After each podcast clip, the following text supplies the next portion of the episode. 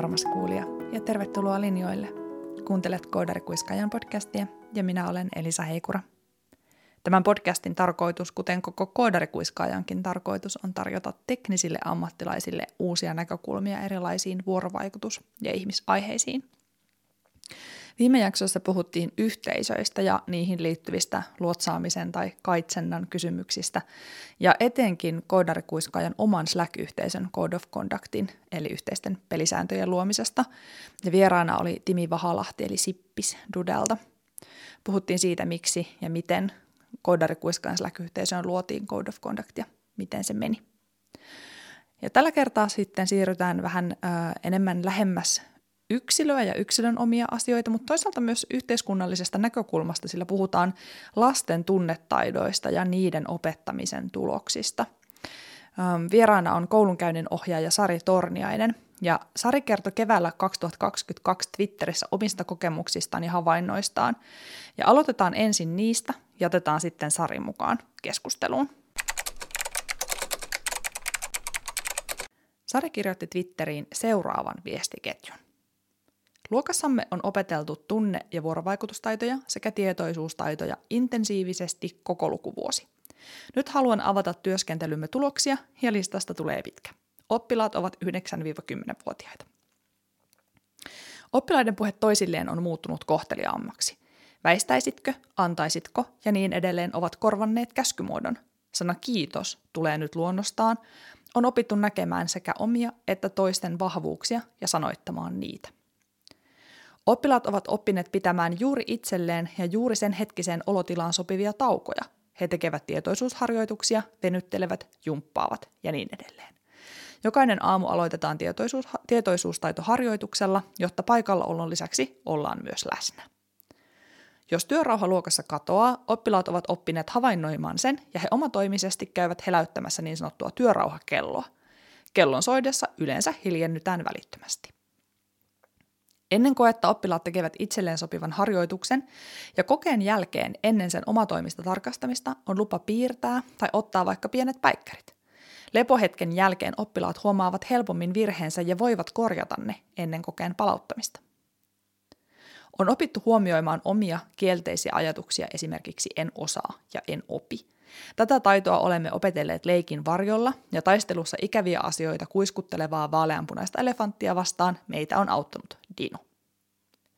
Itseäni ilahduttaa eniten, millainen hyvinvoinnin sanavarasto oppilaille on kehittynyt ja miten luontevasti he sitä käyttävät. Kaksi korvaa ja yksi suu, olethan läsnä etkä vain paikalla, sekä kohteliaisuudesta muistuttava muista isi kuuluvat luokkamme vakiolauseisiin. Kaiken tämän lisäksi on opittu paljon muuta. Työskentely on ollut tarmokasta, unohtamatta leikkiä ja iloa, ja kun koulumaailmasta puhutaan, en voi jättää mainitsematta, että oppimistuloksissa kaikki tämä näkyy positiivisena kehityksenä. Yhteenvetona haluan sanoa, että kaikki tunne- ja vuorovaikutustaitojen opettamiseen käytetty aika on maksanut itsensä takaisin moninkertaisena. Jos asia kiinnostaa, ole yhteydessä, kerron mielelläni lisää. Ja tämähän kiinnostaa, joten kysytään lisää. Lämpimästi tervetuloa Koodarikuiskaajan podcastiin Sari Torniainen. Kiitos kutsusta, on ihana olla täällä. On ihan mahtavaa saada sut vieraaksi. Ja aloitetaan klassikkokysymyksellä, eli kerroksä ensin meidän kuulijoille, että kuka sä oot ja mitä sä oikein teet? No, minun tärkeimmät roolit on olla vaimo, äiti, tytär, sisko, täti ja ystävä. Äh, rakastan Saimaata ja Saimaa on minulle semmoinen sielunmaisema, josta me hain itselleni aina virtaa ja voimaa ja jos mikä on aina rauhoittumassa ja rentoutumassa. Et meillä on mökki oh, Saimaan rannalla ja sitten meillä on semmoinen matkavene, millä myös siellä liikutaan. Ja mun ehkä sellainen ää, rakkain ja pitkäaikaisin harrastus on jooga. Oh. Oikein tällainen perinteinen hatha jooga, jota tosiaan on 25 vuotta jo harrastanut. Ja sitten tykkään myös lukea ja käydä ystävän kanssa terapialenkeillä. Hmm. Ne on sellaisia asioita, mitkä minua voimaannuttaa. Ja ammatilta nimi on koulunkäynnin ohjaaja. Työskentelen Lappeenrannassa peruskoulus alakoulun puolella ja olen ollut siellä jo 15 vuotta töissä. Ja tota, ehkä harrastukseksi voisi myös lukea tällaisen ikuisen opiskelun.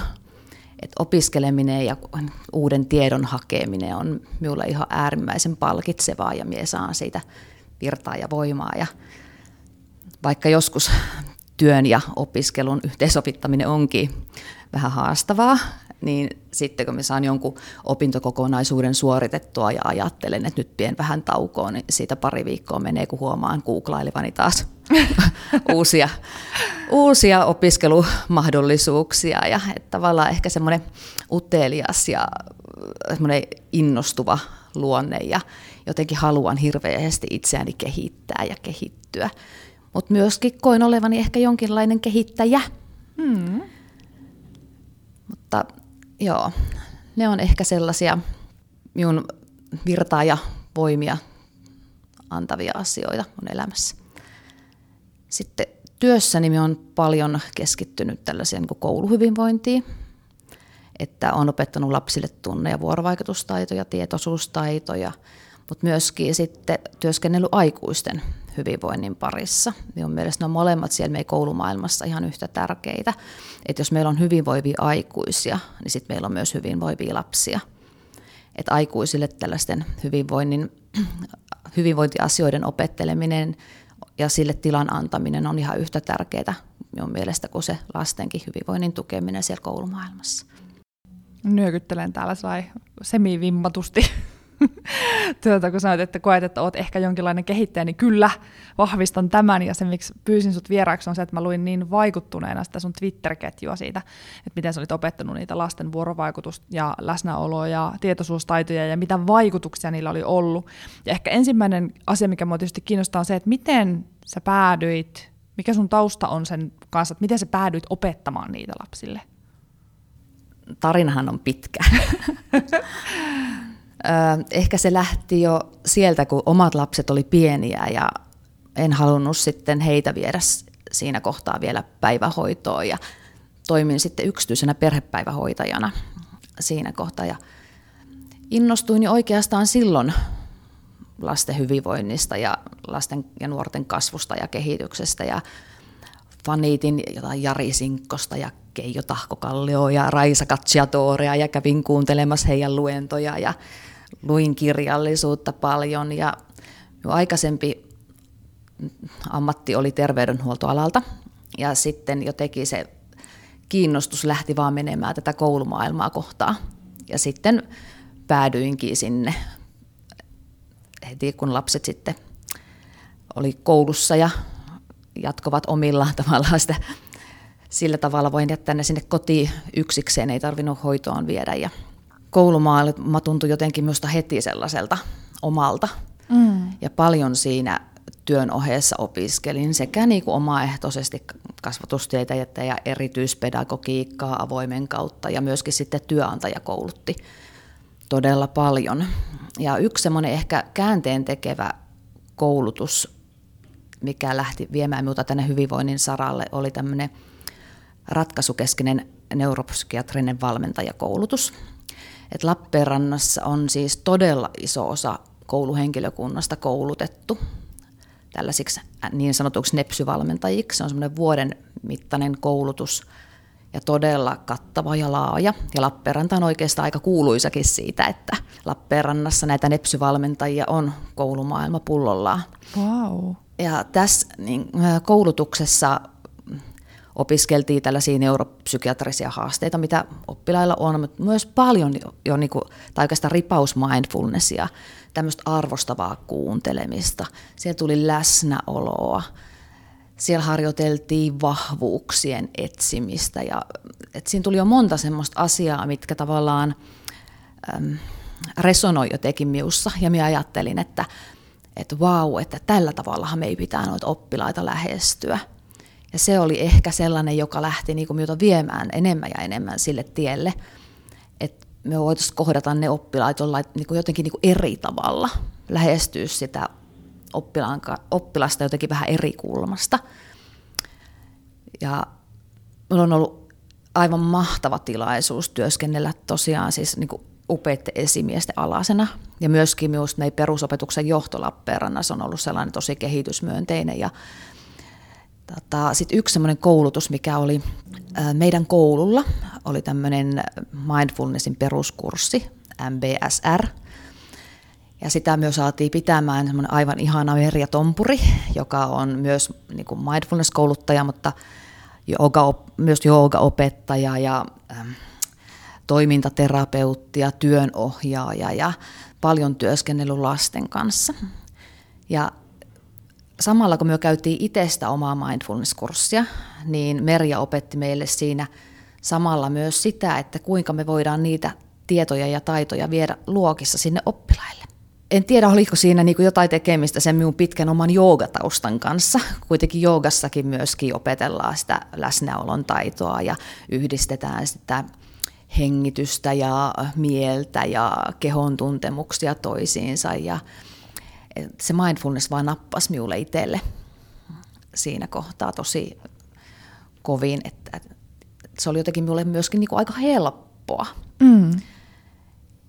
Ja sitten sen jälkeen minulla oli ilo päässä seuraamaan Merjaa niin kuin työssään. Kun hän opetti sille luokalle, millä sillä hetkellä työskentelin, niin mindfulnessia. Hän piti semmoisen .b-kurssin meidän luokan oppilaille. Ja tosiaan pääsin katsomaan, kuinka hän sen teki.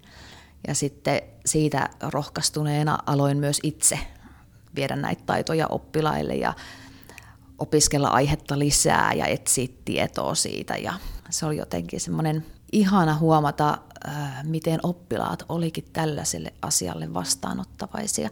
Ja itse asiassa mä väitän, että oppilaat ja nämä lapset ja nuoret on myös avoimempia vastaanottamaan näitä juttuja kuin moni meistä aikuisista. Ihan varmasti on, koska heillä ei ole niitä samoja mielen ennakkoluuloja ja kapeikkoja kuin mihin me aikuiset sitten helposti kompastutaan. Mm, juuri näin. Ai vitsi. Tota, semmoinen tarkennus, kun sanot, että, että sit se niin sai sut innostumaan ja etsimään lisätietoa siitä, niin miten sä tiivistäisit, että mitä se se on? Eli mi- mikä tavalla oli se aihepiiri, mistä sä hait tietoa? Äh, luin paljon kirjallisuutta siitä, kuinka näitä taitoja voi viedä lapsille ja nuorille. Olen netistä käynyt sellaisia koulutuksia, kuunnellut kaikkia luentoja. Ja yksi semmoinen kirja, joka ensimmäisenä melkein taisin lukea, oli Tietoisuustaitoja luokkiin hmm. niminen kirja, joka oli minun mielestä ihan älyttömän hyvä. Siitä sai tavallaan sitä vahvistusta sille, mitä alkoi tekemään ja mistä oli kiinnostunut. Ja siellä oli myös ihan niin kuin harjoitteita, joita voi sitten käyttää. Ai vitsi, hyvä vinkki. Laitetaan show notesihin, niin ihmiset voi mennä lukemaan, jos kiinnostaa. Mutta sitten tietysti seuraavana kiinnostaa se, että et, no, mitä ne oli ne tulokset ja vaikutukset, ja mitä sä oot nyt, kun sä oot näitä vienyt lapsille, niin mitä se on niinku tuonut tai miltä se, mitä se on vaikuttanut? Aa, se on tuo, tuonut niin paljon. Siis palautettahan tulee sekä tietysti oppilailta, mutta myöskin huoltajilta, kollegoilta. Ja sitten ehkä paras palaute on se, mitä itse sitten siellä luokissa näkee. Et minä olen vienyt niitä oppilaille, lapsille ja nuorille hyvin eri tavoilla. Et olen käynyt pitämässä joskus ihan vain jonkun yksittäisen tunnin jossakin luokassa, että kertonut oppilaille, mitä tietoisuustaidot esimerkiksi on, ja opettanut niille jonkun yhden tai kaksi harjoitetta. Olen käynyt joissakin luokissa pitämässä säännöllisesti, vaikka kerran viikossa tunnin tai kerran kuukaudessa tunnin. Olen pitänyt tietoisuustaitokerhoja oppilaille. Osa niistä kerhoista oli räätälöity tietyille oppilasryhmille, mutta sitten mikä oli myös ihanaa, että kun meillä oli semmoinen tietoisuustaitokerho, mihin sai tulla välitunnilla vapaaehtoisesti, niin sinne oikeasti tuli todella monia sellaisia, voisiko sanoa, että hieman vilkkaampia poikia. Mm. Ja heillä olisi ollut tosiaan mahdollisuus mennä kavereitten kanssa puoleksi tunniksi pihalle pelaamaan jalkapalloa tai koripalloa tai ihan mitä vaan. Niin halusi tullakin sinne miun kanssa hiljentymään puoleksi tunniksi. Oi. Ja se palaute, mitä minä niiltä pojilta sain, oli se, että he on ensimmäistä kertaa oppinut elämässään keinoja, joilla hillitä itseensä ja omaa käyttäytymistään. Ja he kokivat sen niin, niin arvokkaaksi, että he todellakin halusivat viettää sen välitunnin siellä harjoitellen niitä taitoja ja ihan vaan hiljentyen.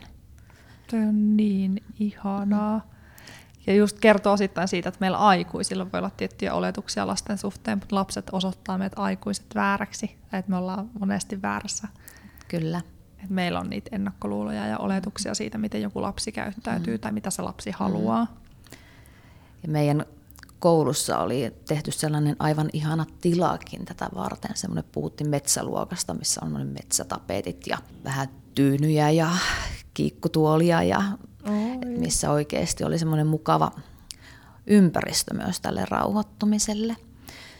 Mutta sen lisäksi, tai ehkä niin kuin eniten on niin kuin palkinnut sellaiset hetket, kun on, on saanut viedä niitä tietoisuustaitoja johonkin luokkaan kokonaisen vuoden ajan, että on itse niin kuin työskennellyt siinä luokassa, että on voitu oikeasti aloittaa siitä elokuun ekasta koulupäivästä ja päättää se sinne kevään viimoseen. Ja niitä taitoja niin kuin opetella, en voi sanoa edes niin kuin joka päivä, vaan siis ihan niin kuin koko ajan ja joka hetki.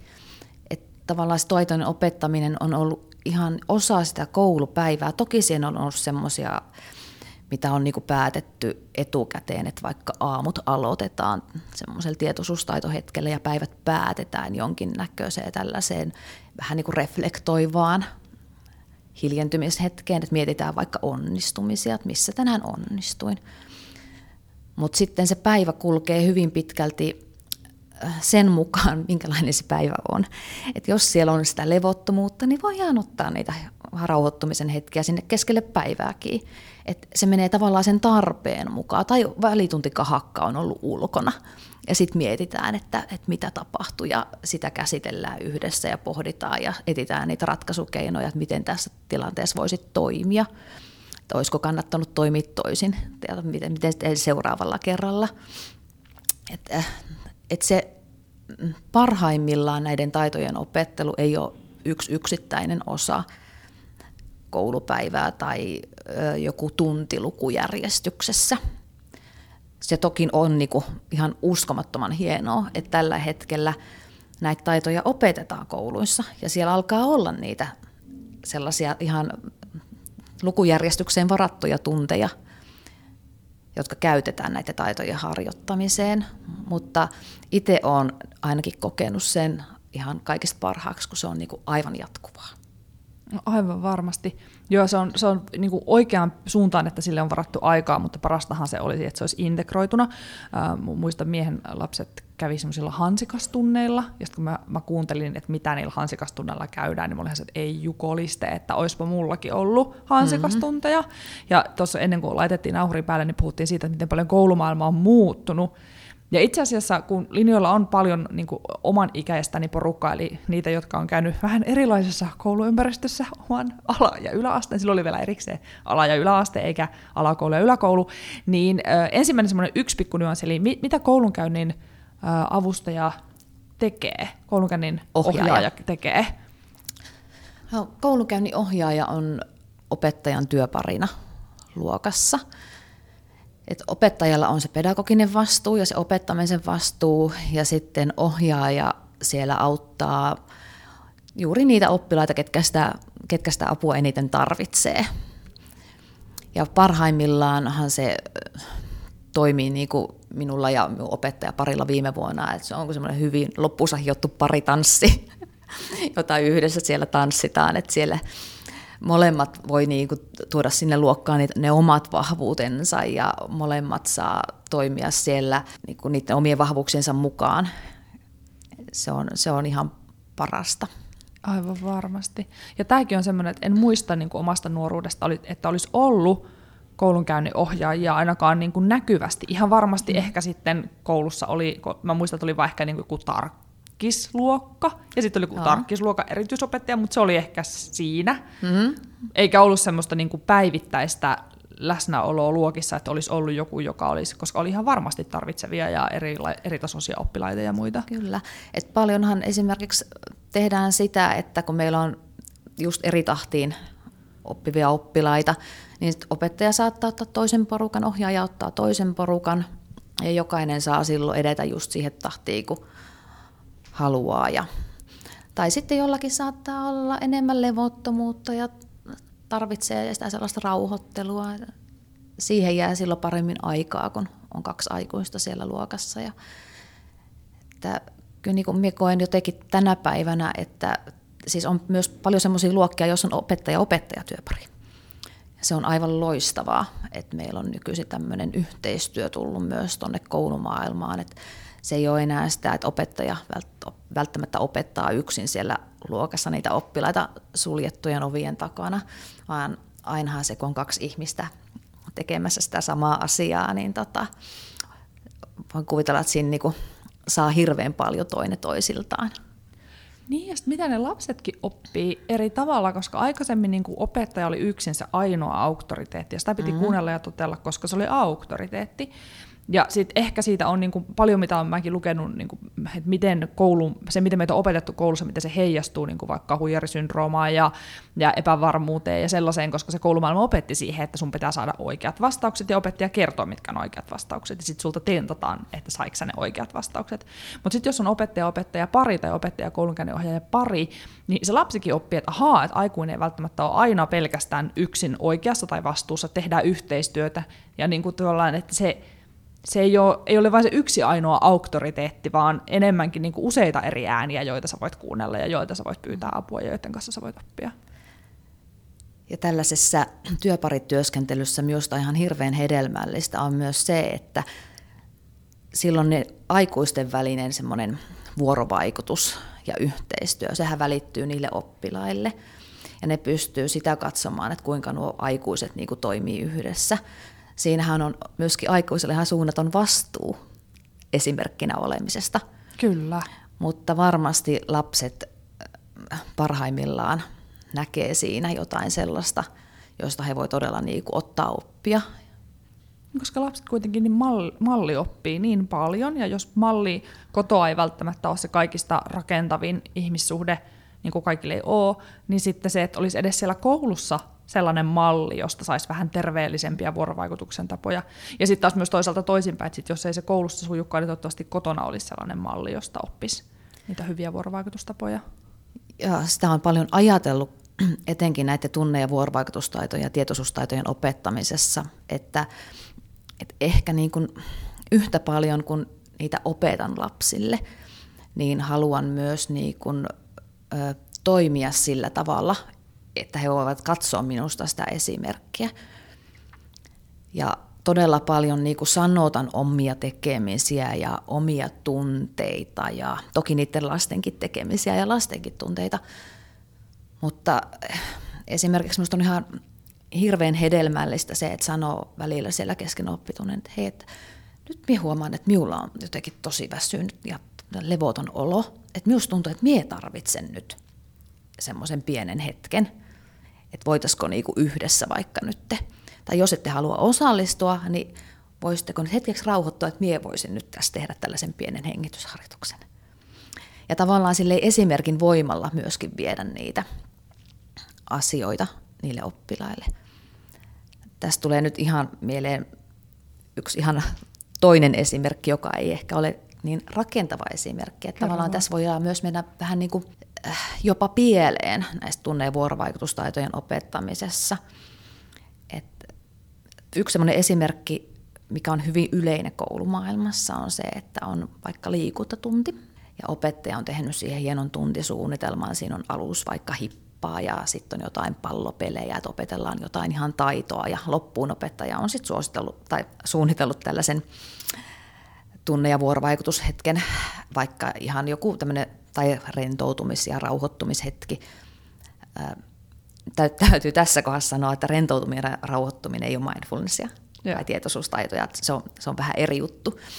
Mutta jos ajatellaan, että on vaikka opettaja suunnitellut tämmöisen rentoutumishetken sinne loppuun, sitten se luokka on levoton, niin kuin liikuntatunnilla yleensä on. Semmoista mukavaa sähinää ja suhinaa ja semmoista pientä mukavaa levottomuutta siellä ja volyymit on korkealla ja sitten opettaja huutaa siellä, että nyt kaikki käy pitkälleen sinne liikuntasalin lattialle ja nyt rentoudutaan. Niin siinä kohtaa voi sanoa, että meni aika monta asiaa pieleen. Että ihana suunnitelma kaikin puolin, mutta ehkä siinä kohtaa kannattaisi sanoa, että, että, että vaikka, että hei, minä huomaan, että täällä on nyt levotonta. Meillä on ihan hurjan, että hurjan villeenä nyt kun tämän liikuntatunnin jälkeen, mutta en, ennen kuin me voidaan siirtyä matikatunnille, niin olisi varmaan hyvä vähän rentoutua ja rauhoittua. Että yritetään. Hmm. Ja sitten sitä kautta, onnistuu tai ei, aivan sama. Mutta siinä olisi jo sanotettu sitä ja tavallaan ää, silloin se on niinku semmoista oikeanlaista harjoittelua. Mutta joo, että ää, näiden taitojen harjoitteleminen minun mielestä lähtee kyllä paljon siitä niin kuin aikuisen osaamisesta ja että me aikuiset tarvitaan myös tunne- ja vuorovaikutustaitojen harjoittelua. Kyllä, me, me todella tarvitaan. me todella tarvitaan, mistä päästään ehkä siihen niin kuin kaikista kiinnostavimpaan kysymykseen. Eli minkälaisilla harjoitteilla, voiko sä kertoa konkreettisia esimerkkejä, mitä kaikkea sä oot niiden lasten kanssa tehnyt? Paljonkin. Mä arvasin, mutta kerro jotain. Joo. Tota, jos aloitetaan ihan siis sellaisesta, niin kuin, vaikka nyt viime vuosihan minun ajatuksissa to, toki kaikkein lähimpänä. Mm. Mä ajattelen vaikka semmoista ihan meidän koulupäivän rakennetta. Niin se alkoi siitä, että me aikuiset mentiin oppilaita naulakolle vastaan. Ja se oli tavallaan sellainen ensimmäinen hetki, joka oli tosi tärkeä. Me jokainenhan tullaan kouluun tai töihin tai mihin tahansa tilanteeseen aina erilaisista lähtökohdista ja erilaisista tilanteista. Ja jokaiselle joskus sattuu jotain mukavaa, jokaiselle joskus jotain ikävää. Että siellä saattaa olla oppilas, joka vaikka Marsu on kuollut edellisenä päivänä. Hmm. Ja hänen on niinku pakko saada kertoa se, että se koulupäivä voi lähteä käyntiin. Muuten se koulupäivän aikana ei siellä mitään oppimista tapahdu. Se on pelkästään se asia hänellä pinnalla. Tai sitten on saattanut sattuu jotain tosi ihanaa. On vaikka saanut uuden polkupyörän ja se on pakko niinku heti saada kertoa jollekin, että hei, että mä sain uuden polkupyörän. Ja sitten se on pois ajatuksista, se on pois mielestä, sitten pystytään aloittaa se koulupäivä. Sitten kun me mentiin luokkiin, oppilaat ei ottanut siinä mitään tavaroita esille, vaan me käytiin jokainen istumaan omalle paikalle, me otettiin hyvä ryhti ja me tehtiin aina jonkinnäköinen tämmöinen tietoisuustaitoharjoitus siihen – päivän alkuun. Ja meillä oli siis sellainen kantava lause, joka minä luulen, että moni vanhempikin sai kuulla kotona, jos räpläs kännykkää siinä vaiheessa, kun lapsi yritti jotain hänelle kertoa, että olethan läsnä, etkä vain paikalla. Ai, ai, ai, ai, ai. Mutta tosiaan me aloitettiin se päivä silleen, ja me saatiin ne oppilaat oikeasti sinne niin kuin läsnä sinne luokkiin. Ja sen jälkeen yleensä, kun me oltiin siinä hiljennytty tehty se harjoitus, niin sitten minä aina kävin jotakin tiettyä asiaa läpi, mikä liittyi tunne- ja vuorovaikutustaitoihin. Ne oli ennalta sovittuja, me tein sitä hyvinkin sille järjestelmällisesti. Siinä oli pohjana sellainen ää, systemaattinen tunne- ja vuorovaikutustaitojen opettamisen malli, mikä meidän koululla on käytössä. Eli meidän koululla on sellainen malli, jota kaikki opettajat on velvoitettuja käyttämään luokissaan. Et siihen liittyy niin X määrää tunteja aina lukukauden aikana, mutta meidän luokassa me otettiin siis tämän opettajan kanssa, kenen kanssa työskentelin. Hän oli todella innostunut näistä taidoista, niin me päätettiin, että me tota, tehdään tätä niin kuin ihan eri tavalla kuin muut, että me tehdään sitä ihan niin kuin joka päivä ja koko ajan. Ja tosiaan sitten sen aamun jälkeen, kun meillä oli nämä asiat käyty läpi, siihen saattoi mennä aika paljonkin aikaa. Et jos ajatellaan, että oppitunti on 45 minuuttia, niin kyllä se ainakin kolmasosa meni mm. näihin taitoihin. Mutta minä väitän, että me tehtiin siihen puolessa tunnissa, mikä siihen jäi, niin enemmän hommia kuin sellainen luokka olisi tehnyt, jossa olisi jäänyt sellainen hirveä hälinä päälle ja olisi ollut huono työrauha ja tavallaan, että oltaisiin niinku ajateltu kaikkea muuta kuin ehkä sitä koulussa olemista, niin me tehtiin kyllä niinku todella ahkerasti myös töitä. Ja voisin kuvitella, että ei vaan se, että te olette tehnyt ahkerasti töitä, vaan mikä sen lapsen kyky ja valmius oppia on sen jälkeen, kun se on avoin sille oppimiselle, kyllä. sille asialle. Siitä on myös paljon tutkimuksia, mitä tota, olen innolla lukenut, että miten paljon se semmoinen luokan tunneilmasto esimerkiksi vaikuttaa oppimiseen. Että silloin ihan niin kuin, yhtä suuri merkitys kuin oppilaan lahjakkuudella tai kyvykkyydellä oppii.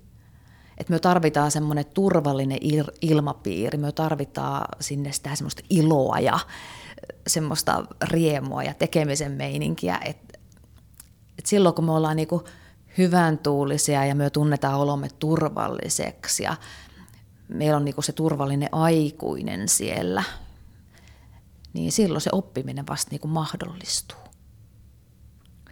Vitsi, nyt on pakko mennä yhteen pieneen kaninkoloon. Mä tiedän, että kun suakin mm. kiinnostaa kuitenkin myös niin kuin aikuisten ja työyhteisöjen nämä samat taidot myös työyhteisön näkökulmasta. Ja mä mietin niin kuin sitä tyypillistä vastaanottoa, minkä nämä aiheet on vielä joku aika sitten saanut. Me ollaan ehkä nyt jonkun murroksen äärellä, musta niin kuin näyttää ainakin ohjelmistoalalla, mm. mutta, mutta vielä niin kuin muutamia vuosia taaksepäin, niin se ajatusmalli on ollut se, että, että meillä ei ole aikaa tämmöiseen höpötykseen, niin kuin asiat asioina, nyt ollaan täällä töissä, laitetaan ne muut jutut syrjään, ja, ja sit varsinkin vaikka niin kuin ei tarvitse olla edes kotielämän asioita, vaan voi olla niin kuin työelämässä, että on joku ristiriita tai joku, joku kahnaus siellä työpaikalla, niin niihinkin se suhtautuminen on monesti ollut vähän semmoinen, että, että älkää jaksako nyt niin kuin tehdä näistä numeroa, että nyt vaan, tiettekö, kättä päälle ja jatketaan. Ja se on näennäisesti tehokasta, kun ei käytetä aikaa siihen tunnetaitohöpötykseen. Mutta nyt jos mietitään sitä niin kuin oikeata tehokkuutta, sä sanoit tuossa, että se lapsen keskittyminen, jos Marsu on kuullut tai jos hän on saanut uuden polkupyörän, se keskittyminen on siinä asiassa. Miten me aikuisina oltaisiin mukaan yhtään sen vähemmän sekaisin siitä kotona tapahtuneesta asiasta? Aivan. aivan. Kuvitellaan tilanne, että aamulla on lähes töihin auto ei lähde käyntiin. Hmm. Niin kyllä, siinä on niinku herkästi koko päivä pilalla sitä miettiä, että voi ei, että nyt tästä menee aikaa ja menee vaivaa ja rahaa ja kyllä se ajatukset pyörii siinä, että kun tästä menen kotiin, niin on lähettävä viemään sitä autoa korjaamolle, jos ei sitä saa niin kuin jollekin purkaa ja sanoa. Että kyllä minä väitän myöskin sitä, että meidän työpaikoilla on paljon opittavaa tällaisista tunneilmastosta ja ilmapiiristä ja tällaisista asioista. Ja itse nyt opiskelen tosiaan työhyvinvointivalmentajaksi. Minulla jotenkin sellainen unelma olisikin jotenkin yhdistää tätä työhyvinvointivalmennusta ja sitten näitä tunne- ja vuorovaikutustaitoja toisiinsa ja viedä näitä taitoja myös sinne yhteisöihin ja organisaatioihin. Et eihän me aikuiset erota lapsista millään tavalla. Et meillä on ihan aivan samat tarpeet kuin lapsillakin. Ja toki hieman eri tavalla ja ikätasolle räätälöiden. Mutta kyllä, kyllä me aikuiset tarvitaan ihan, ihan samoja juttuja. Just näin. Ja me voitaisiin olla paljon tehokkaampia juurikin se puoli tuntia, jos me käytettäisiin se vartti siihen, että me tullaan tietoiseksi siitä, missä me mm-hmm. ollaan ja saadaan purettua ne asiat. Tai sitten just jos on tapahtunut työpaikalle joku kahnaus tai välirikko, että se oikeasti juteltaisiin läpi, että mitä tapahtuu ja miten me mennään tästä eteenpäin, niin kuin niissä välituntiesimerkkeissä. Mm-hmm. Eikä niin, että no niin, nyt vaan purraa hammasta ja jatketaan tästä asiat asioina. Kyllä. Ja yksi asia, mitä paljon opeteltiin luokissa, oli taukojen pitäminen. Ja tämähän on myös asia, josta puhutaan paljon työyhteisöissä. Kerro lisää. Eli opeteltiin pitämään taukoja. Puhuttiin ensiksi lapsille taukojen tärkeydestä ja siitä, että me ollaan taas kaikki erilaisia ja me tarvitaan taukoja eri määrä ja me tarvitaan erilaisia taukoja ja jokainen ihminenkin tarvii eri hetkessä erilaisen tauon. Sitten me ruvettiin miettimään sitä, että minkälaisia nämä tauot voisi olla. Esimerkiksi viime vuonna ennen joulua tehtiin sitten semmoinen aamukampa. Ja sinne aamukampaan jokainen oppilas sai sitten kirjoittaa oman unelmien tauon. Mm. Ja sitten joka aamu me aina avattiin sit se kampa ja katsottiin, että minkälainen tauko sitten porukalla pidettiin. Ja oi, että ne lapset oli luovia.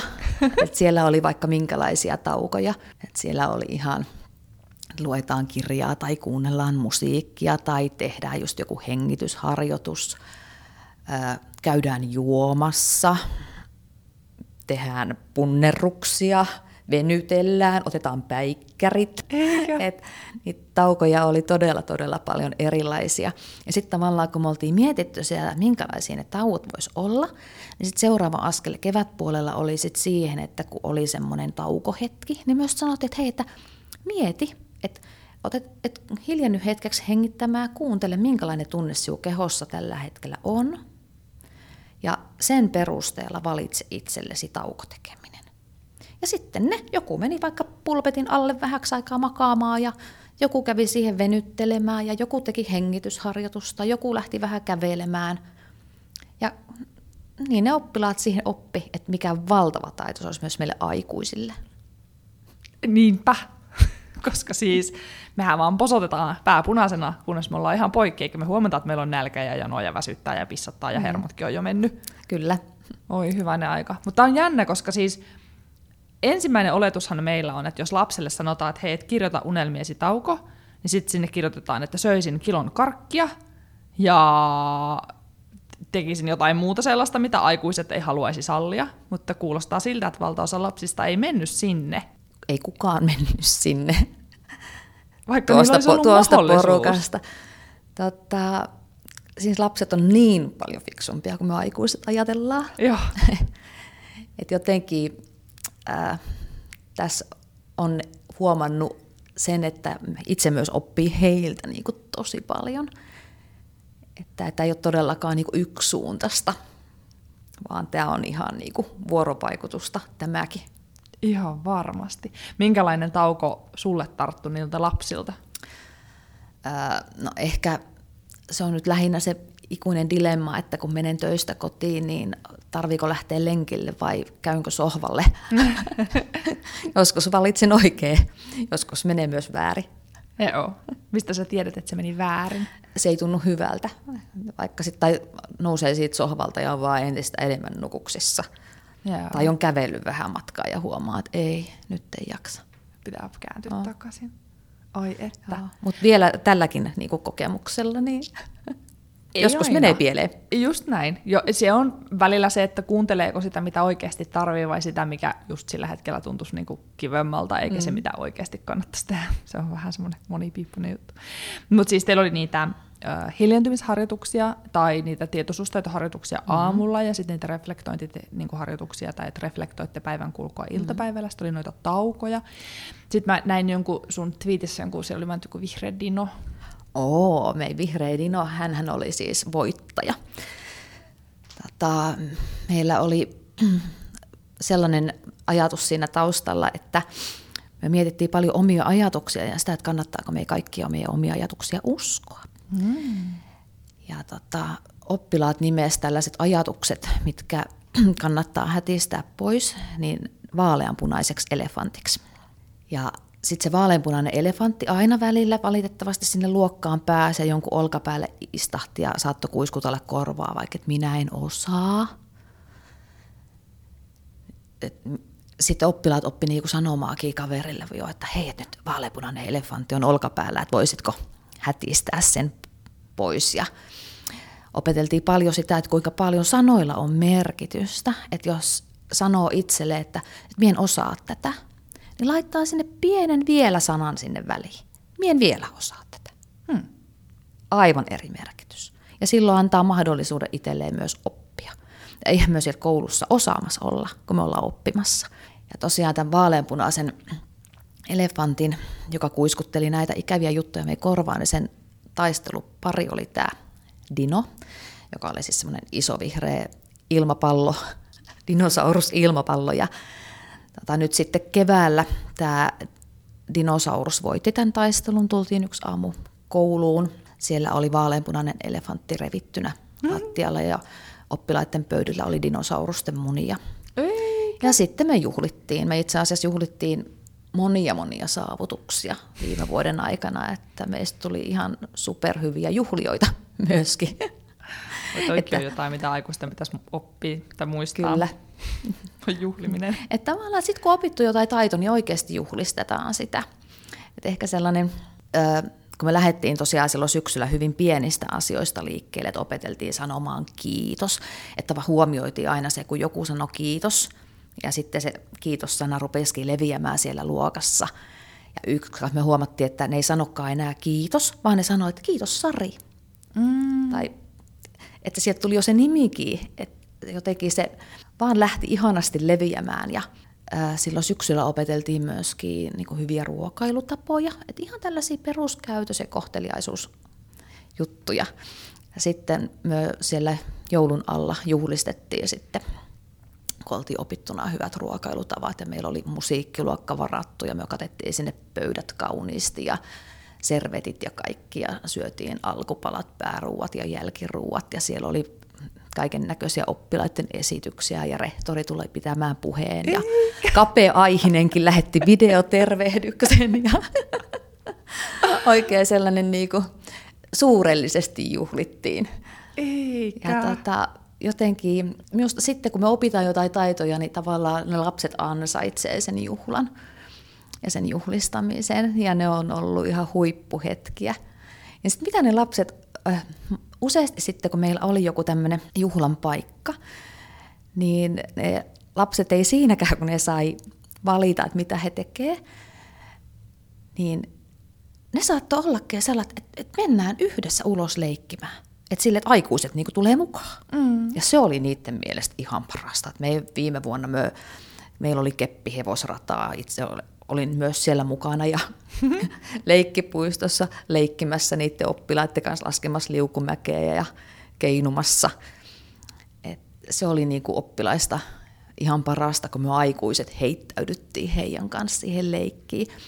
Ja mikä minusta on niin toskin mielenkiintoista on se, että et, et aika moni on minulle sanonutkin, että eikö se syö niin kuin aikuisen auktoriteettia, kun laskeutuu, tai siis leikkii lasten kanssa ja hulluttelee ja tekee jotain aivan pöhköä, mitä me tehtiin viime vuonna todella paljon.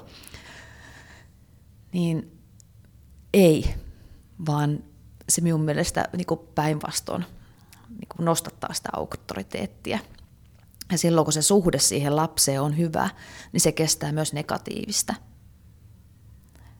Et, et se kaikki niinku perustuu sille aikuisen ja lapsen väliselle luottamukselle ja vuorovaikutukselle ja suhteelle.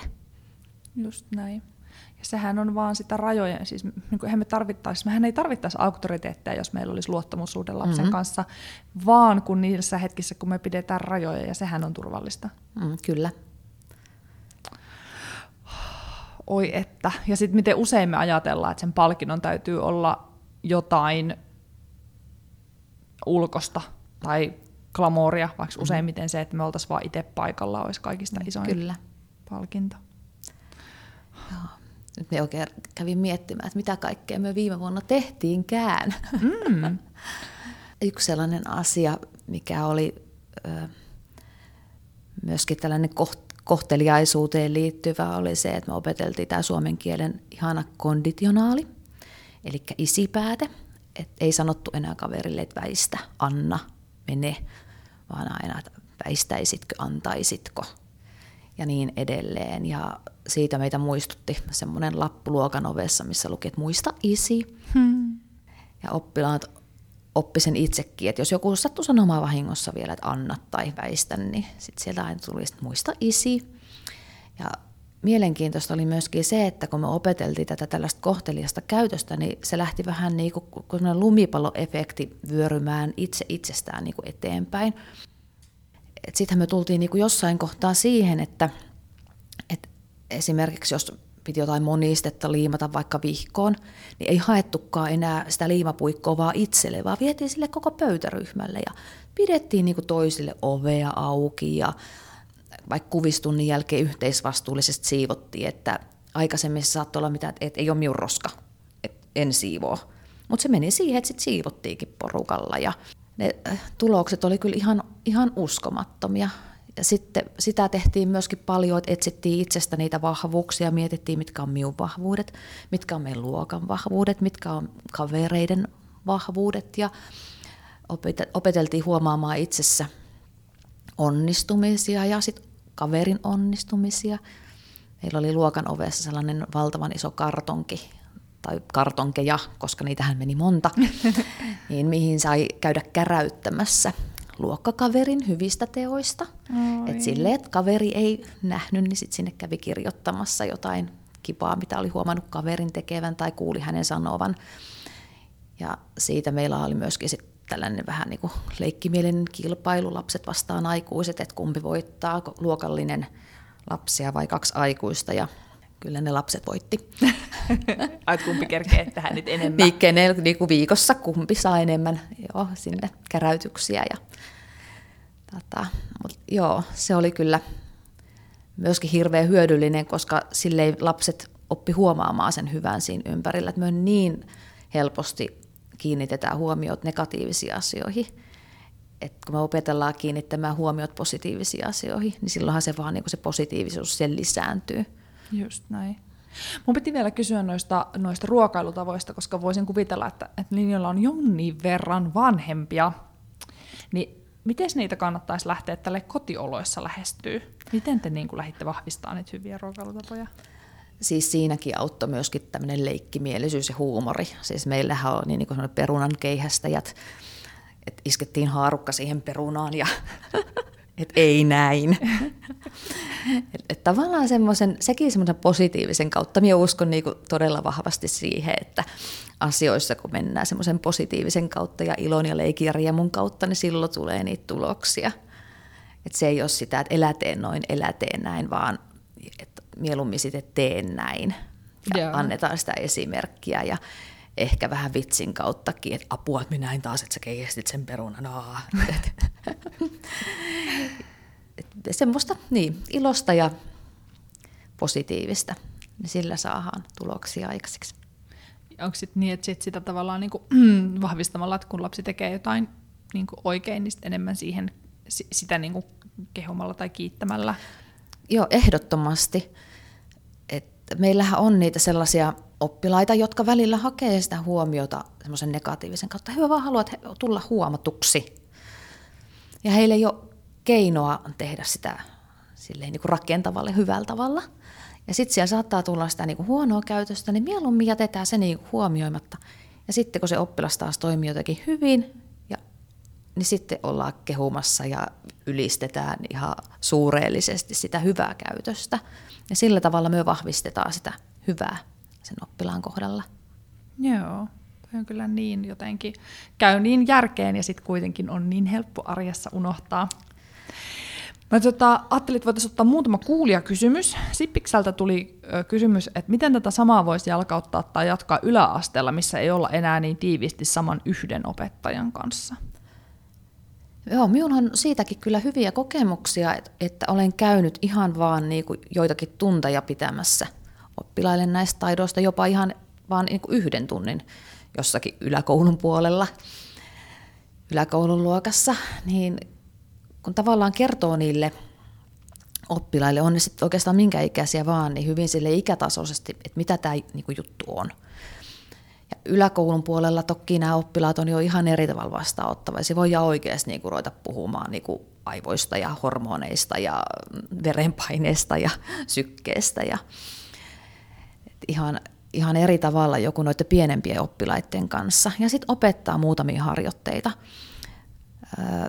olen saanut ihan tällaisen yksittäisenkin tunnin perusteella palautetta, minkä on pitänyt yhdelle luokalle. Että siellä esimerkiksi yksi tyttö, joka jännitti hirvittävästi kokeita, niin saikin siitä itselleen keinon, jota hän käytti sitten aina ennen koetta. Hän meni aina vessaan ja teki sellaisen hengitysharjoituksen, sellaisen sormihengityksen. Ja hän pääsi siitä niin kuin koejännityksestään. Ja sitten kun hänen opettajan kanssa myöhemmin juttelin, niin hänen oikeasti arvosanat parani hmm. sen jälkeen. Että et, et, et tavallaan, että mä aina ajattelen, että jos yksikin sen nappaa luokasta, niin silloin me on onnistunut. Mulla on toi ihan sama omaan osaamisen ja onnistumisen mittari, jos mä menen kouluttaa tai valmentaa. Jos yksi saa jotakin, niin silloin kannatti mennä. Hmm, kyllä.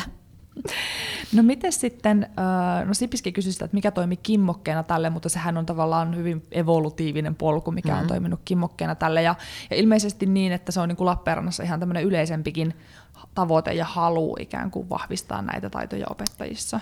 Nyt täytyy sanoa, että me ihan kaikista kouluista tiedä, joo. että millä tavalla niin kuin siellä toimitaan, mutta joo kyllä, ja nythän tämä on ihan me, niin kuin opetussuunnitelmassakin Aha. on nämä tunne- ja vuorovaikutustaidot ihan niin kuin valtakunnallisesti ne itse asiassa löytyy sieltä jo perusopetuksen suunnitelmasta, että näitä taitoja pitäisi sinne luokkiin viedä, että jokainen kunta toimii tavallaan, en voi niin kuin koko, koko Suomen puolesta puhua, en edes koko Lappeenrannan, kun en kaikkia koulutoimintatapoja tiedä, mutta esimerkiksi meidän koulussa niin se on sellainen ihan niin kuin pakollinen jokaiselle opettajalle.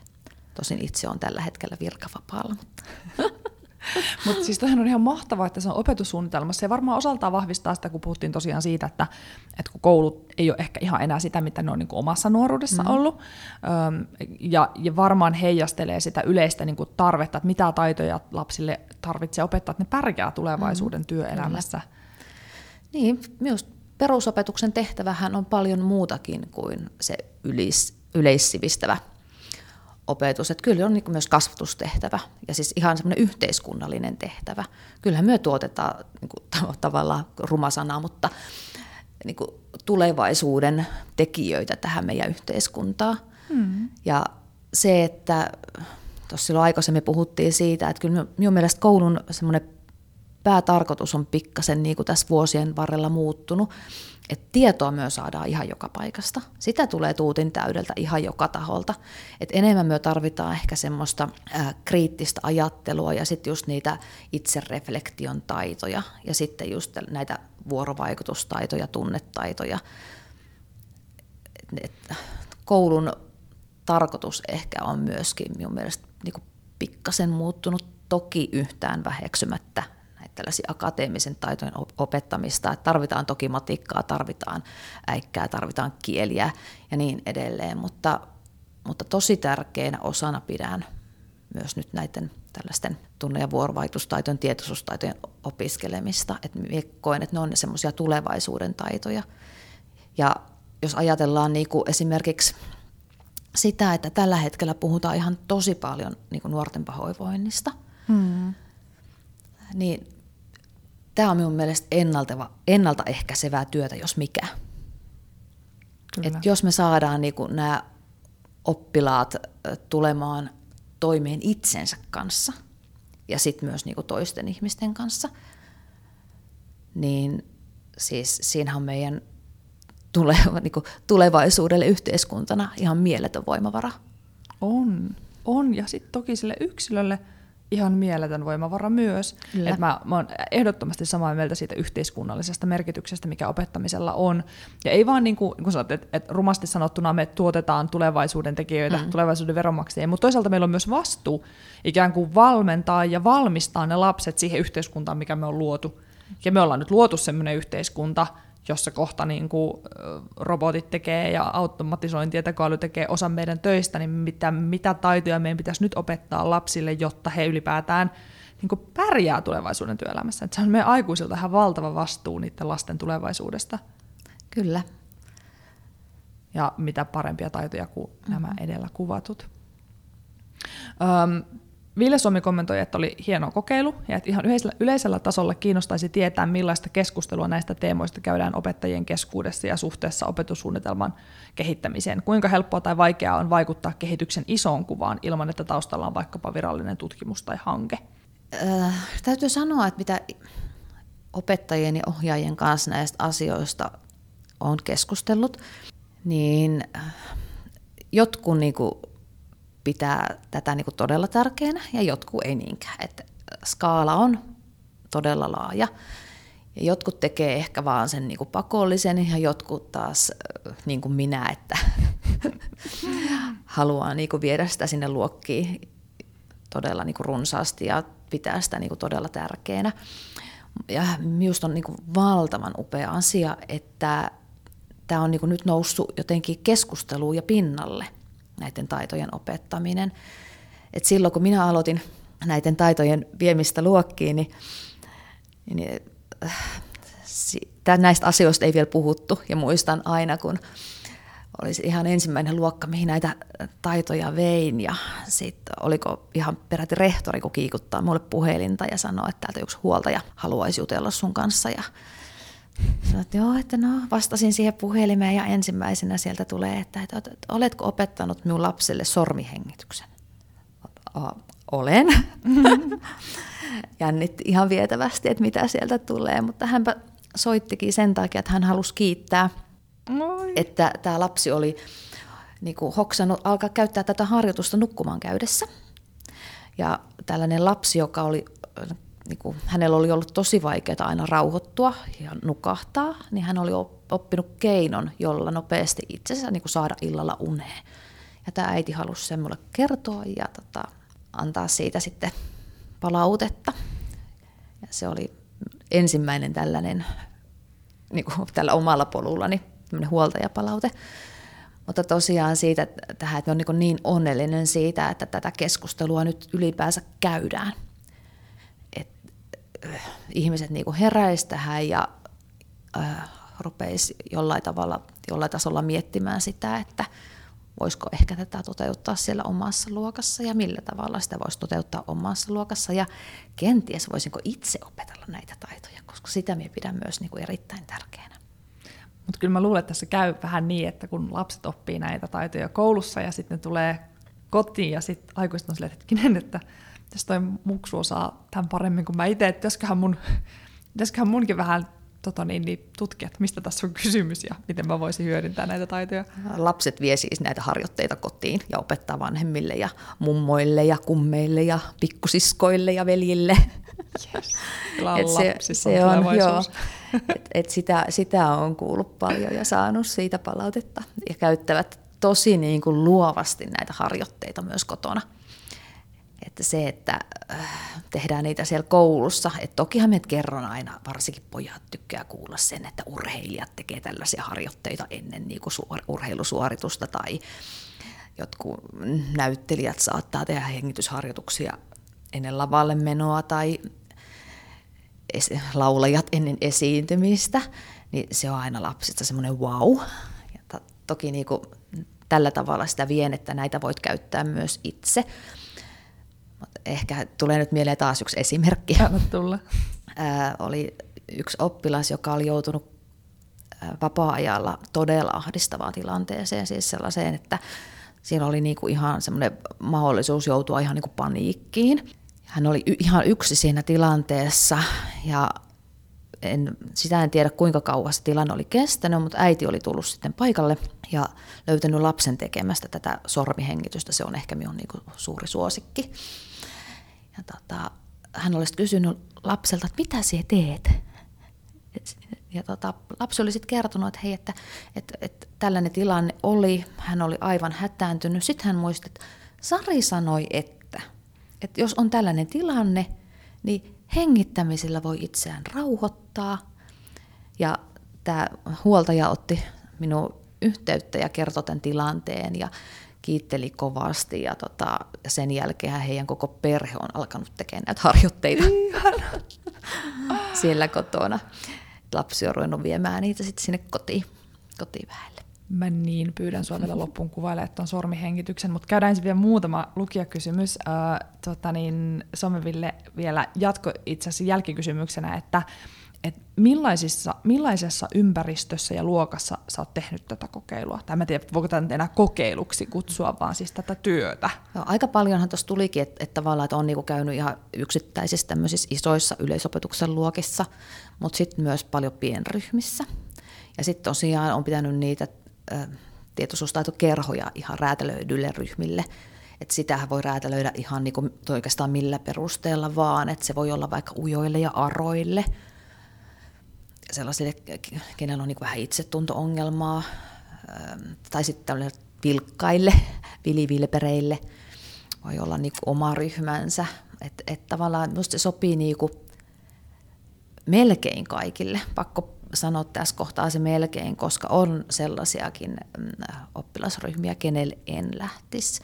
Niin kuin esimerkiksi tällaisia niin kuin mindfulness-harjoitteita tekemään, että jos on niin kuin vaikka joku todella traumatisoitunut lapsi tai psyykkisesti, niin sit se ei ole enää niin kuin minun, mm. minun homma, enkä tota uskaltaisi lähteä heille, heille näitä viemään, mutta kaikki, ihan kaikille muille. Toi on muuten tärkeä pointti, koska sehän on ihan totta, että jos on pahasti traumatisoitunut ja tekee vaikka meditaatiota tai mindfulnessia, niin se voi nostaa ne niin kuin mm. pintaan käsiteltäväksi, ja sitten jos ei siinä hetkessä ole turvallista ammattilaista, sen, tason, sen, sen mm. asian ammattilaista käsittelemässä, niin se voi olla vähän vaarallistakin. Et siinä mielessä se on niin kuin hyvä huomata, että, että jos on itsellä tai tietää, että on, on niin kuin jotakin semmoista taustaa. Niin, mutta sitä monesti mä oon ainakin havainnut, että kaikenlaisessa mindfulness, öö, niin kuin jos on jotain kursseja tai muita, niin niissä kysytäänkin, että onko niin kuin taipumus tai, tai tapahtunut jotain semmoista, eikä sitten suositellakaan, mm. jos, jos on. Öm, Tämä oli kiinnostava kysymys Joonakselta. Joonas kysyi, että joutuuko tunnetaitoja oppivat lapset olemaan vastuussa niistä vanhempiensa puolesta? Tässä minun mielestä tuli vähän aikaisemminkin tähän jo vastausta. Että tavallaan, että, että kun tämä koulumaailma oikeasti niin kuin muuttuu, niin tämä on sellainen, nämä on sellaisia taitoja, mitkä minun mielestä nykypäivänä kuuluu tuonne kouluun. Et ei tässä ehkä sellaista vastakkainasettelua minusta ole, että joutuuko olemaan niistä vastuussa vanhempiensa puolesta. Ää, toki vanhempien tehtävä on kasvattaa ja niin heillä on myöskin se, että se kasvatusvastuuhan on niin kuin heidän, mutta ei me voida sitä koulunkaan vastuuta pakoilla. Et niin kuin sanoin aikaisemmin, että, että koulun perustehtävä on kuitenkin kasvattaa meidän lapsista yhteiskunta yhteen, tähän yhteiskuntaan sellaisia osaavia ja onnellisia ihmisiä, niin, niin, niin kyllä se on myös niin kuin koulun tehtävä. Että me näen tässä vaan semmoisen kasvatus, jaetun kasvatusvastuun. Ja mä itse lisäisin tuohon vielä sen, että musta tuntuu, että jotkut lapset on vastuussa vanhempiensa puolesta tunnetaidoista, osasi he sitä tai ei, mm. koska lapset on niin paljon herkempiä noille kuin aikuiset. Kyllä, kyllä, se on ihan totta. Ja me, niin kuin jos ajatellaan koulua, niin kouluhan on yhteiskunta pienoiskoossa, että siellä valitettavasti näkyy ne meidän yhteiskunnan ihan kaikki puolet. Mutta jos ajatellaan, että vanhemmilla ei ole kykyä opettaa näitä taitoja lapsille, niin sehän on silloin vaan ihan valtava rikkaus, että hän saa sitä taitoa ja oppii sieltä koulusta. Kyllä, ja sitten hän oppii ehkä esimerkiksi sanottamaan – että niin kuin, otan tämmöisen ihan tosi karun esimerkin. Sanotaan vaikka, että, että on kotona joku tosi, tosi vaikea tilanne, ja aikuiset ei kanna vastuuta aikuisuudestaan eikä vanhemmuudestaan, ja sitten lapsi oppii tunnetaitoja koulussa, niin hän oppii sitten sanottamaan esimerkiksi häntä myöhemmin auttaville muille aikuisille niitä omia kokemuksiaan, ja hän pystyy ehkä hakemaan jopa apua semmoisiin mm-hmm. tilanteisiin, kun hän oppi sanottaa, että nyt mulla ei ole turvallinen olo, tai nyt mä en osaa, tai nyt tuntuu pahalta, kuin että jos hän ei saa sitä tunnetaitokoulutusta, niin eihän hän osaa edes kertoa, että miltä hänestä tuntuu ja mitä hän tarvitsee. Kyllä. Siis se on ö, oikeasti ihan ollut jännittävä huomata, kun aikuisille on pitänyt hyvinvointikoulutuksia, niin miten vähän meillä aikuisillakaan on tunnesanoja. Mm. Ja sitten kun me opetetaan niitä lapsille, niin he kyllä oppii niitä niin kuin todella helposti ja oppivat käyttämään niitä, kun me vaan annetaan niille se tilaisuus ja käytetään niitä niiden kanssa. Jos nyt oikein muistan, niin on sellainen tutkimuskin ollut, että, että oppilaille on opetettu erilaisia tunnesanoja, oliko 20 minuuttia päivässä tai jotain tällaista, niin oppimistulokset niin parani ihan pelkästään tällaisen niin kuin tunnetaito, tunnetaitosanoja opiskelemalla, tunnesanoja opiskelemalla. Ihan vaan saatan, niin, saatan, saatan muistaa väärin, mutta joo, minun muistaakseni se oli se tutkimus silleen, että 20 minuuttia päivässä käytettiin siihen, että opiskeltiin eri tunteita tai tunnesanoja. Vau. Et sillä, on, sillä on merkitystä ja myös se oli hyvä, mitä sinä sanoit, että, että me opitaan puhumaan niin kuin meidän tunteista ja me opitaan huomioimaan niitä. Ja näissä tällaisissa harjoitteissa, mitä me tehdään, niin myöhän myöskin tosi paljon kuunnellaan sitä, mitä me keho viestii meille. Mm. Ja monta kertaa meidän kehon saattaakin kertoa meille jotain ihan muuta kuin meidän mieli. Ja me myöskin kuunnellaan sitä meidän kehon ja tunteiden ja sitä yhteyttä ja opetellaan toimimaan sitten sen mukaan. Voi vitsi, miten tärkeitä juttuja. Onneksi meillä on koko elämä aika opetella näitä itse kullekin. Mä just sanoin tässä ennen kuin laitettiin nahat päät, mulla on sellainen ollut, että mä haluaisin takaisin kouluun. Musta olisi ihana mennä nyt uuteen alakouluun. opiskelemaan. Tota, Sitten vielä viimeinen kysymys tai kommentti tuli Mäenpään Pekalta, joka, joka mm, halusi tietää siitä, että miten tämä toimii semmoisissa ryhmissä, missä on niin eri kulttuuritaustoista olevia, että onko sulla ollut, tai tiedätkö sitten, että onko jossain luokassa opetettu niin semmoisissa tilanteissa, missä on paljon oppilaita eri kulttuureista ja lähtökohdista, tuokse jotain haasteita tähän opettamiseen? Öö, olen pitänyt sellaisessa luokassa tällaisia hetkiä, joissa on eri kulttuuritaustaisia oppilaita. Tämä perustuu aina vapaaehtoisuuteen ja tavallaan se, että jos onhan meillä siis sellaisia oppilaita, jotka niinku, tai uskontoja, kulttuureita, että mindfulness ei kuulu heidän sellaiseen ajattelutapaan ja voi olla, että se niinku, sellaista ei hyväksytäkään. Ja tota, et aina niinku minusta tässä näissä tällaisissa harjoitteissa, niin jos mennään tämmöisiin mindfulness-harjoitteisiin, niin kyse on vapaaehtoisuudesta. Mutta on se sitten eri niinku, kulttuuri tai muuten sitten vaan sellainen oppilas, joka ei niistä niinku, välitä tai ei halua tehdä. Et aina on niinku, mahdollisuus tehdä jotain muuta. Mm.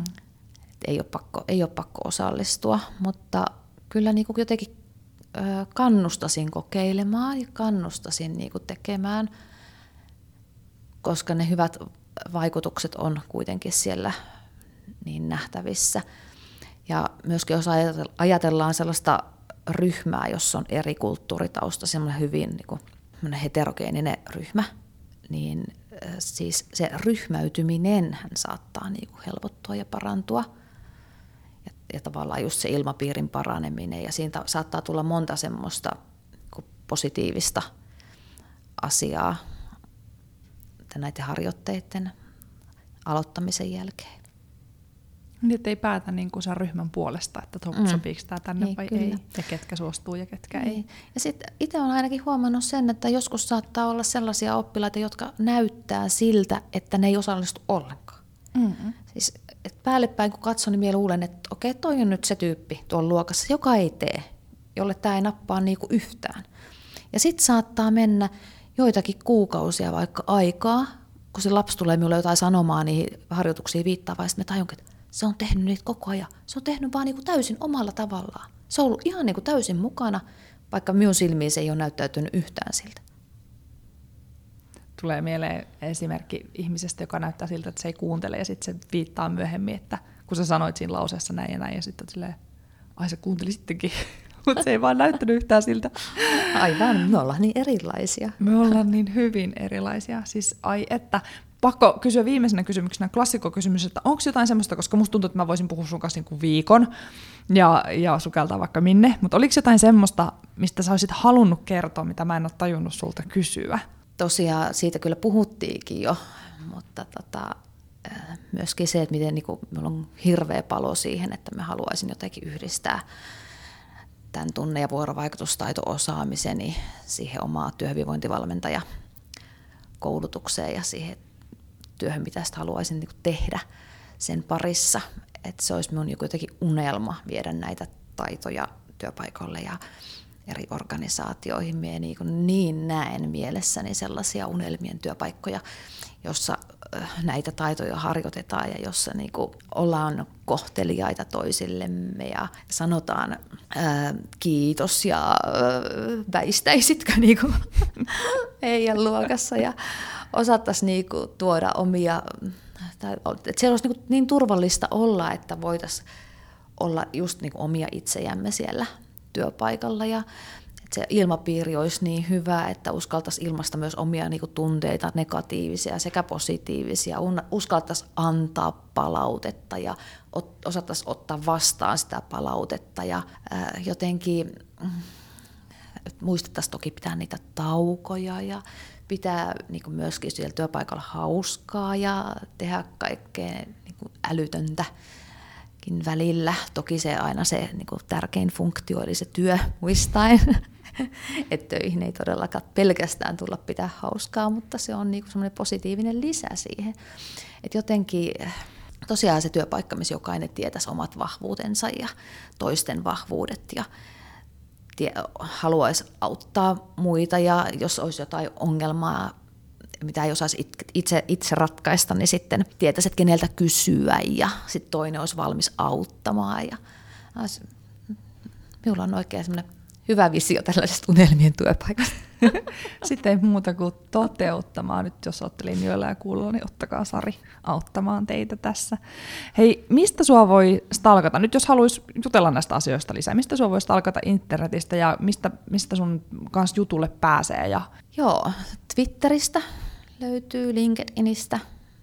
Siellä on myöskin ihan omalla nimellä tilit. Ja sitten minulla on myöskin nettisivut miunhappiness.fi.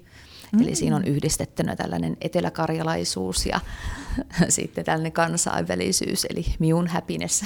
Ihana. Tota, tällaisen toiminimen perustin juuri ennen koronaa ja ajatuksena oli ruveta tekemään enemmänkin toiminimellä töitä, mutta sitten tuli tämä korona ja siinä kohtaa otin vähän sitten pakkia ja aloin opiskelemaan, että opiskelin sitten työ- ja organisaatiopsykologiaa ja nyt tosiaan työ- ja hyvinvointivalmentajaksi ja ajattelin, että tässä nyt sitten kun valmistun, niin yrittäisin uudestaan, että toivottavasti tämä nyt tämä meidän hyvin erikoinen aika alkaisi olla ohi ja päästä siihen entiseen normaaliin. Sitä kaikki toivomme. Hei kiitos ihan mielettömän paljon vierailusta. Oli ilo saada sut vieraaksi. Mä toivotan sulle ihanaa alkavaa joulukuuta. Samoin sinulle ja oli tosi mukava tulla. Tällä kertaa konkreettisena harjoituksena Sari ohjaa meille sormihengityksen. Tämän harjoituksen voi tehdä silmät kiinni tai silmät auki, mutta jos teette silmät auki, niin kannattaa katsoa vaikka alas etuviistoon, äh, keskittyä johonkin yhteen pisteeseen. Hengittää kannattaa nenän kautta, jos vain mahdollista, ja pitää oma hengitysrytmi mahdollisimman tasaisen ja rauhallisen. Laita se käsi eteesi, sormet harallaan, jolla et kirjoita. Ja nosta pystyyn sen käden etusormi, jolla kirjoitat. Aseta etusormi peukalon puolelle sinne ranteen kohdalle ja lähde menemään etusormella peukaloa pitkin ylöspäin samalla sisään hengittäen. Laskeudu peukaloa pitkin peukalon hankaan ulos hengittäen ja lähde nousemaan etusormea pitkin sisään hengittäen. Hengittele nenän kautta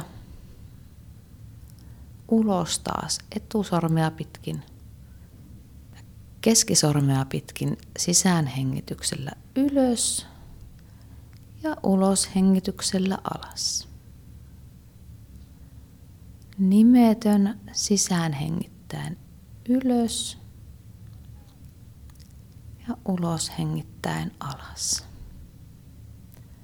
Ja vielä pikkurilli ylös ja ulos hengittäen alas.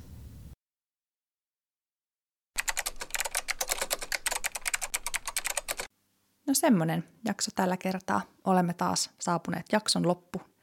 Lämmin kiitos Sari, oli aivan valtavan iso ilo ja kunnia saada sinut vieraaksi. Ja kiitos tuttuun tapaan myös kuulijoille hyvistä kysymyksistä. Sarin voi tutustua lisää Twitterissä, at sari-torniainen ja LinkedInissä Sari Torniainen ja internetissä osoitteessa miunhappines eli miunhappiness.fi.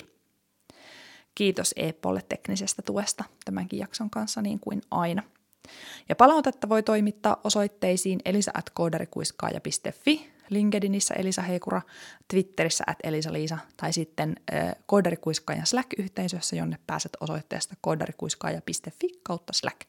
Siellä voi esittää kuulijakysymyksiä ja antaa palautetta jaksoista.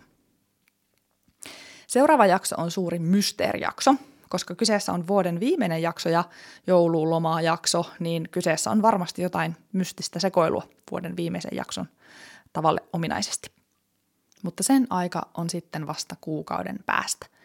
Siihen saakka toivotan sulle mukavaa joulukalenteriaikaa. Pysy terveenä ja turvassa. Kiitos kun olit mukana ja linjoilla ja kuulemiin.